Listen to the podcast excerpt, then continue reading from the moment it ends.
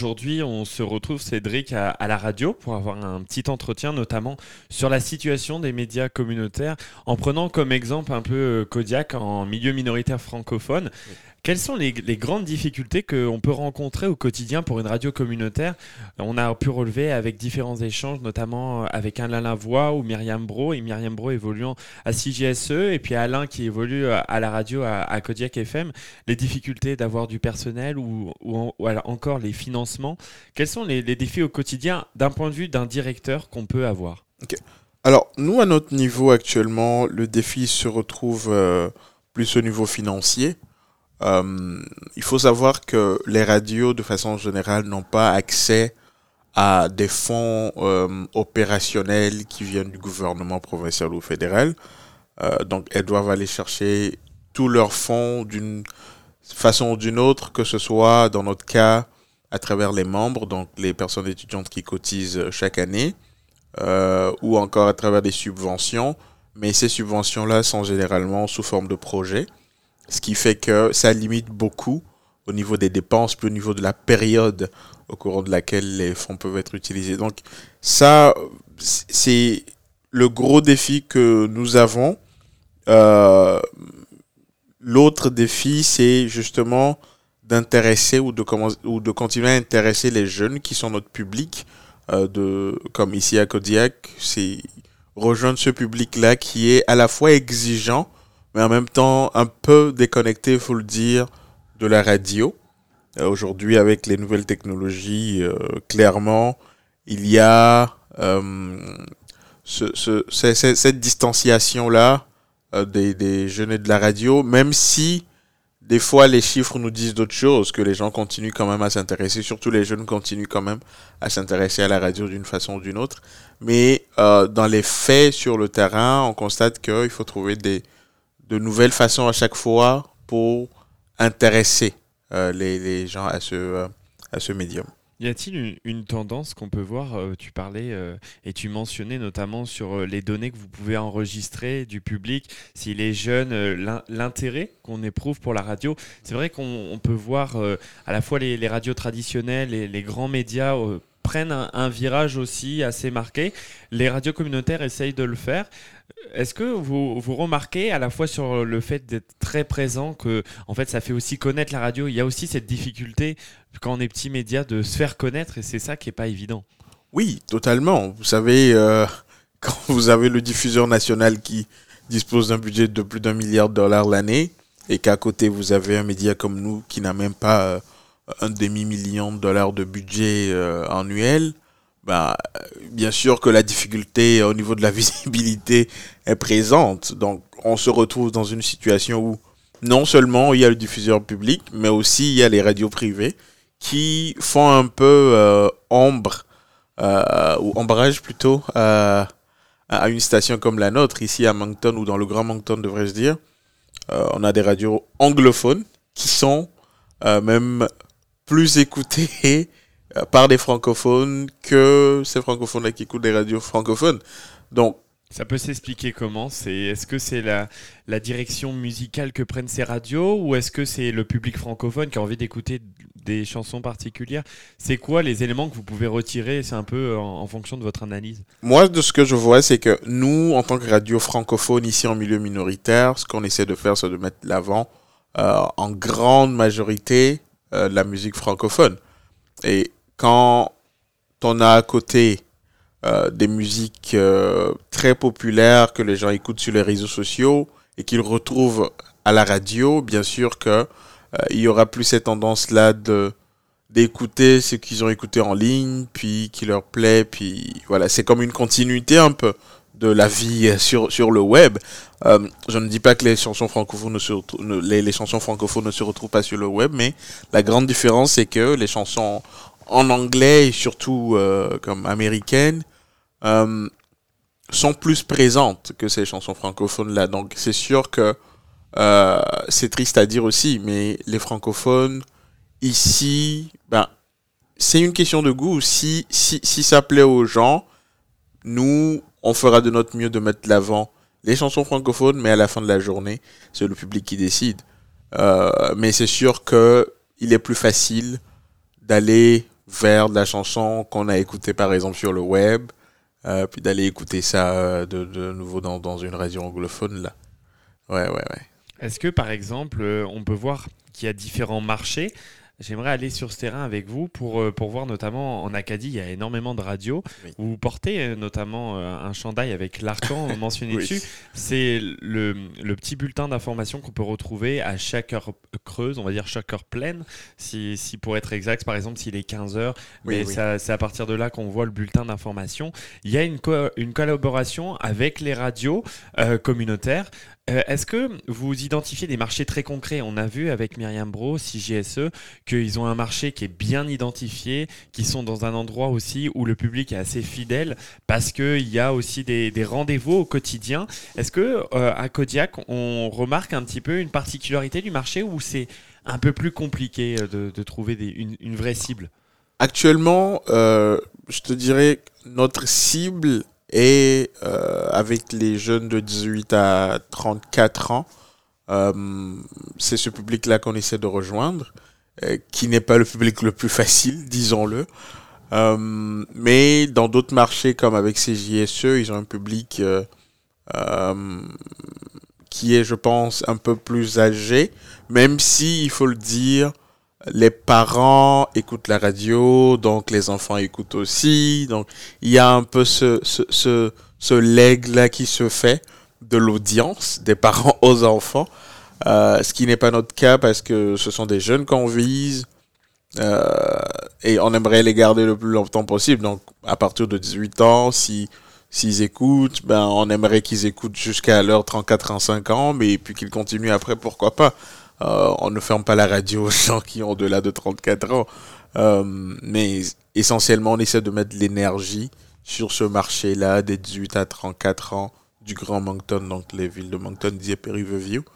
Euh, donc oui, c'est ce qu'on essaie de faire. Et c'est sûr que la réalité est différente d'un marché à un autre ou d'un public à un autre. Et par exemple, on peut voir qu'à Edmonton, avec la radio cité, qui, qui va être... FAI Oui, c'est FAI, pardon. Ah, à, à Edmonton. Oui, Edmonton. Ah oui, c'est euh, cité. Mais, on, on voit bien qu'il y a une difficulté aussi de, de perdurer. C'est aussi, ça vient du fonctionnement des, des différentes radios communautaires. On s'appuie sur des bénévoles, on s'appuie aussi sur des personnes clés.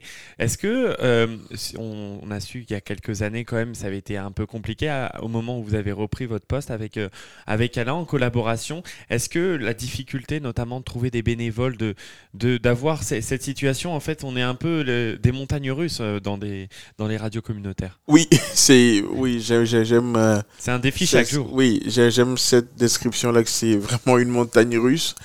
Euh, oui, la radio était en difficulté.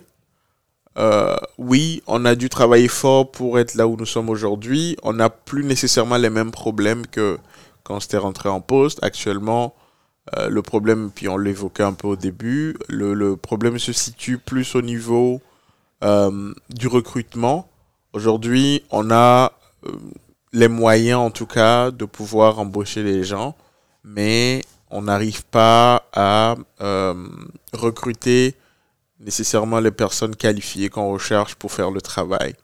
Donc ça, c'est un gros défi.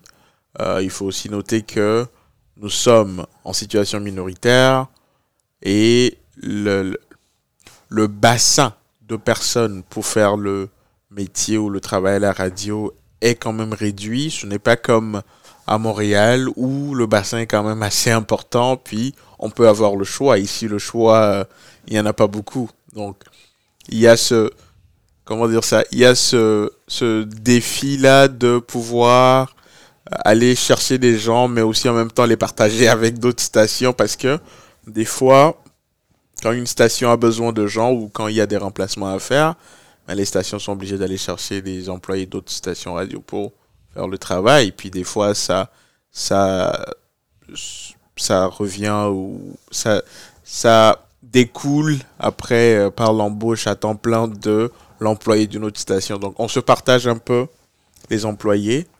Euh, puis là, nous, ce qu'on essaie de faire, ayant la chance d'être sur un campus, c'est de commencer à créer une relève euh, pour le monde de la radio. Et ça, ça fait partie de notre mission et d'une des choses les plus importantes qu'on qu'on essaie de mettre de l'avant. Mais non, euh, au niveau du euh, recrutement de bénévoles, euh, c'est sûr qu'aujourd'hui,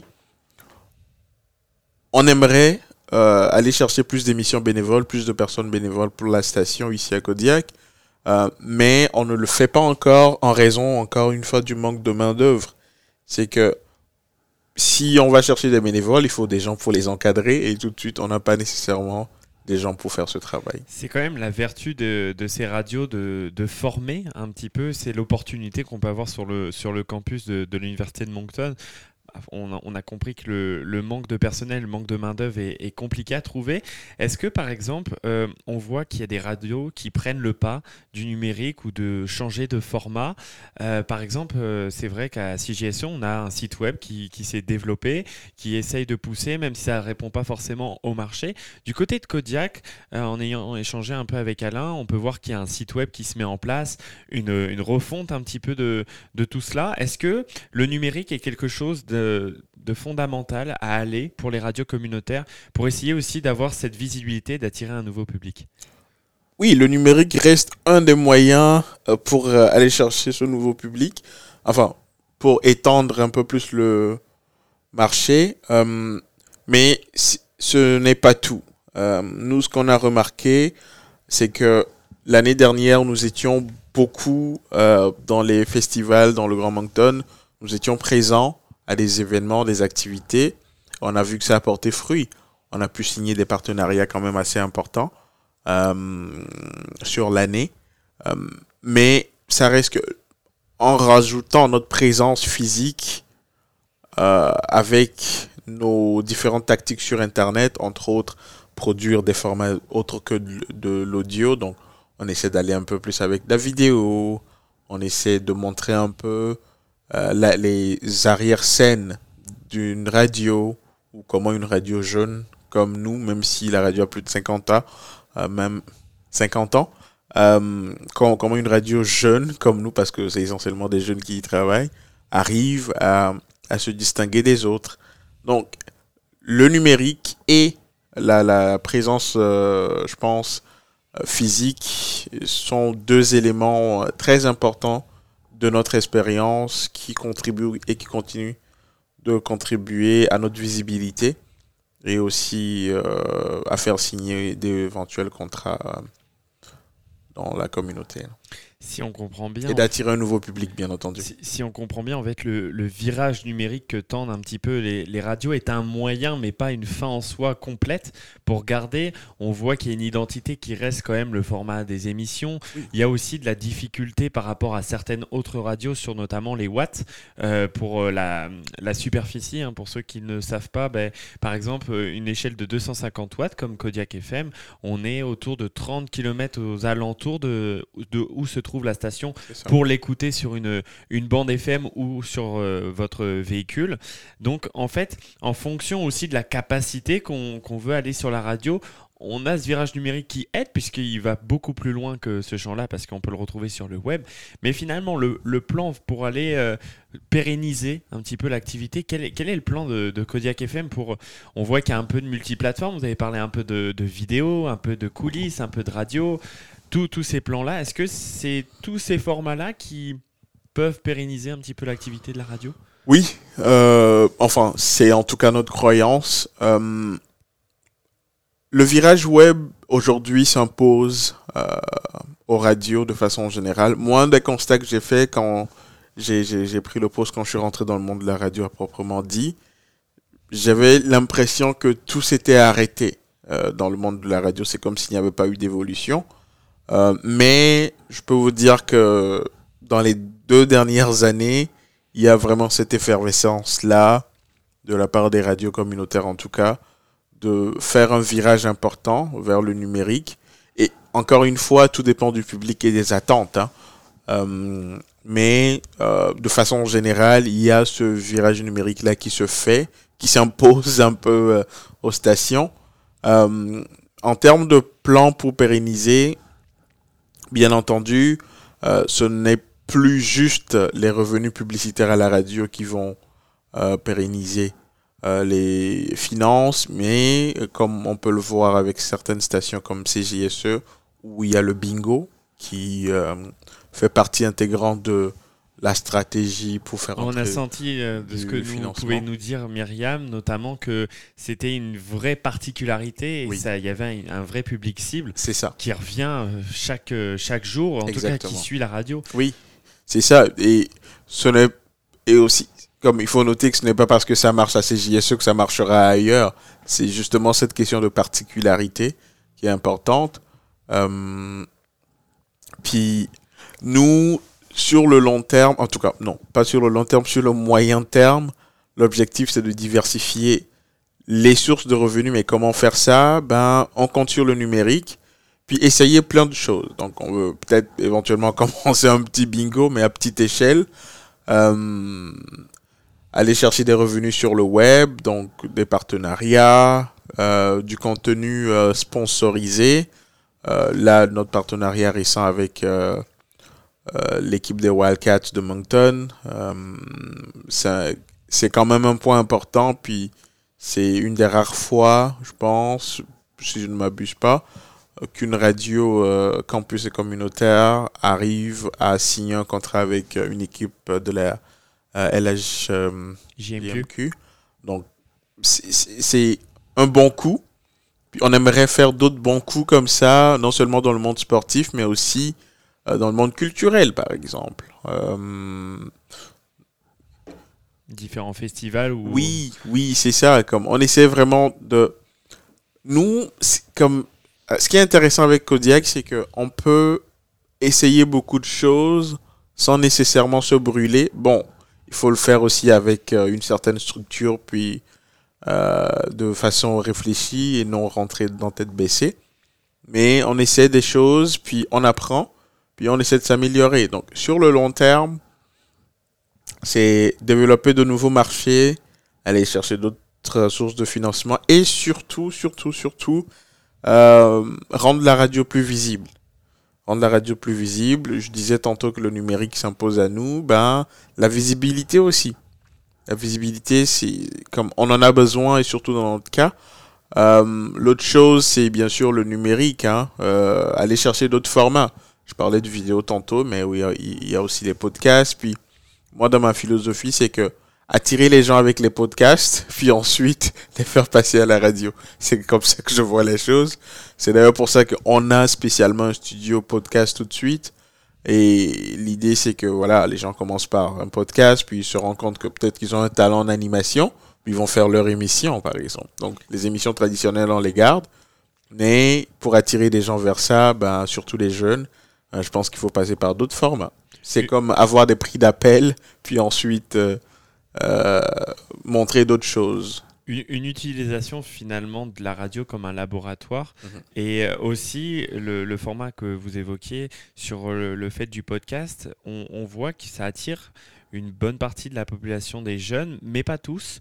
Euh, Est-ce que c'est aussi pour ceux qui vont tester la radio un moyen plus simple de faire quelque chose pour la radio et de se rassurer avant de prendre l'antenne? Parce que c'est vrai que c'est pas évident à tout le monde, on n'est pas forcément à l'aise au micro. C'est aussi de désacraliser aussi la difficulté que peut engendrer un, un format radiophonique. Exactement, exactement. Puis oui, comme tu l'as bien souligné, Maxime, c'est que l'idée, c'est qu'à travers les podcasts, la personne arrive à improviser, par exemple, des questions, euh, à être confortable au micro, sans être en direct. Donc, il n'y a pas d'attente réelle ou d'entente euh, en direct. Euh, donc, à travers les podcasts, on essaye de d'attirer des gens vers ce monde-là de l'audio, de la radio, de l'interaction euh, euh, en l'audio. Puis ensuite, euh, faire le pas, pourquoi pas. Puis ce n'est pas une garantie que à travers les, podcasts, on aura tout le monde. Mais je me dis, si le taux de conversion est de 5%, c'est déjà très bien. C'est pour ça que ici à Kodiak, pour les personnes qui ont des projets de podcast, on leur dit vous avez accès au studio et à l'équipement gratuitement. Mais c'est seulement au moment où ça commence à devenir euh, une source de revenus qu'on pourra peut-être parler euh, de prendre des pourcentages et tout. Mais essentiellement, on, accorde, comme on donne accès au studio aux gens de venir s'essayer, puis beaucoup de personnes étudiantes ou des gens de la communauté ont déjà eu accès à nos studios, puis ont essayé des choses très, très, très intéressantes. Et on veut continuer dans ce sens-là. Alors pour conclure et finir, c'est cette belle source d'informations qu'on a un petit peu sur les différentes radios et notamment sur le cas d'étude qui est, Kodiak FM. S'il y avait une direction à suivre sur du moyen terme et sur du long terme, quelle serait l'identité ou en tout cas les, deux éléments clés? On a, souligné le podcast quand même qui est un format assez intéressant à poursuivre, notamment qu'on on pouvait croire que c'était un effet de mode. En tout cas, sur un élément de conclusion, on voit quand même que c'est quelque chose qui revient, qui n'est pas écouté de tous. Je pense que ça peut aussi être en fonction du format, si c'est une longue durée ou une courte durée. Est-ce que vous avez, de votre poste, depuis maintenant bientôt un an et demi, vu des choses, des pistes qui peuvent être des, des pérennisations, ou pas forcément sur le plan financier, mais sur des éléments à pousser dans la recherche et dans le développement de contenu? Oui, euh, moi je dis les gens donc, avoir les bonnes personnes euh, qu'on va mettre de l'avant, des têtes d'affiche qu'on va mettre de l'avant. Je pense c'est déjà très important quand le public arrive à reconnaître des gens de la radio, parce que la radio, ce n'est pas la télévision, on est d'accord.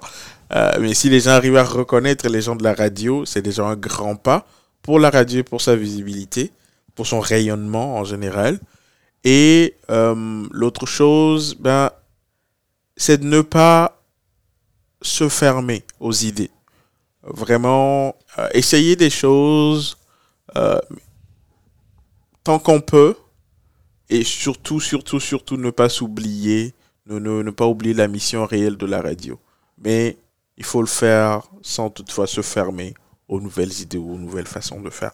Et pour faire tout ça, ça passe aussi par la, une bonne connaissance de son public. C'est quand même très important parce qu'à la fin de la journée, c'est le public qui euh, va consommer le médium, c'est le public qui va apprécier ce qui est fait. Et c'est seulement à travers ça que nous pouvons dire que si nous sommes une radio qui réussit ou pas. Et euh, tout ça, la, conséquence directe de tout ça, c'est bien sûr les finances. Euh, comment, avec un bon retour au niveau du public, une bonne connaissance des têtes d'affiche de la radio, de nouvelles idées, ben, comment on arrive à combiner tout ça pour euh, générer euh, du revenu ou bien des ressources euh, qui permettent à la radio de continuer de survivre ou merci. de vivre. merci Cédric Aïssa pour vos informations et pour le temps que vous m'avez accordé. Plaisir. Au revoir.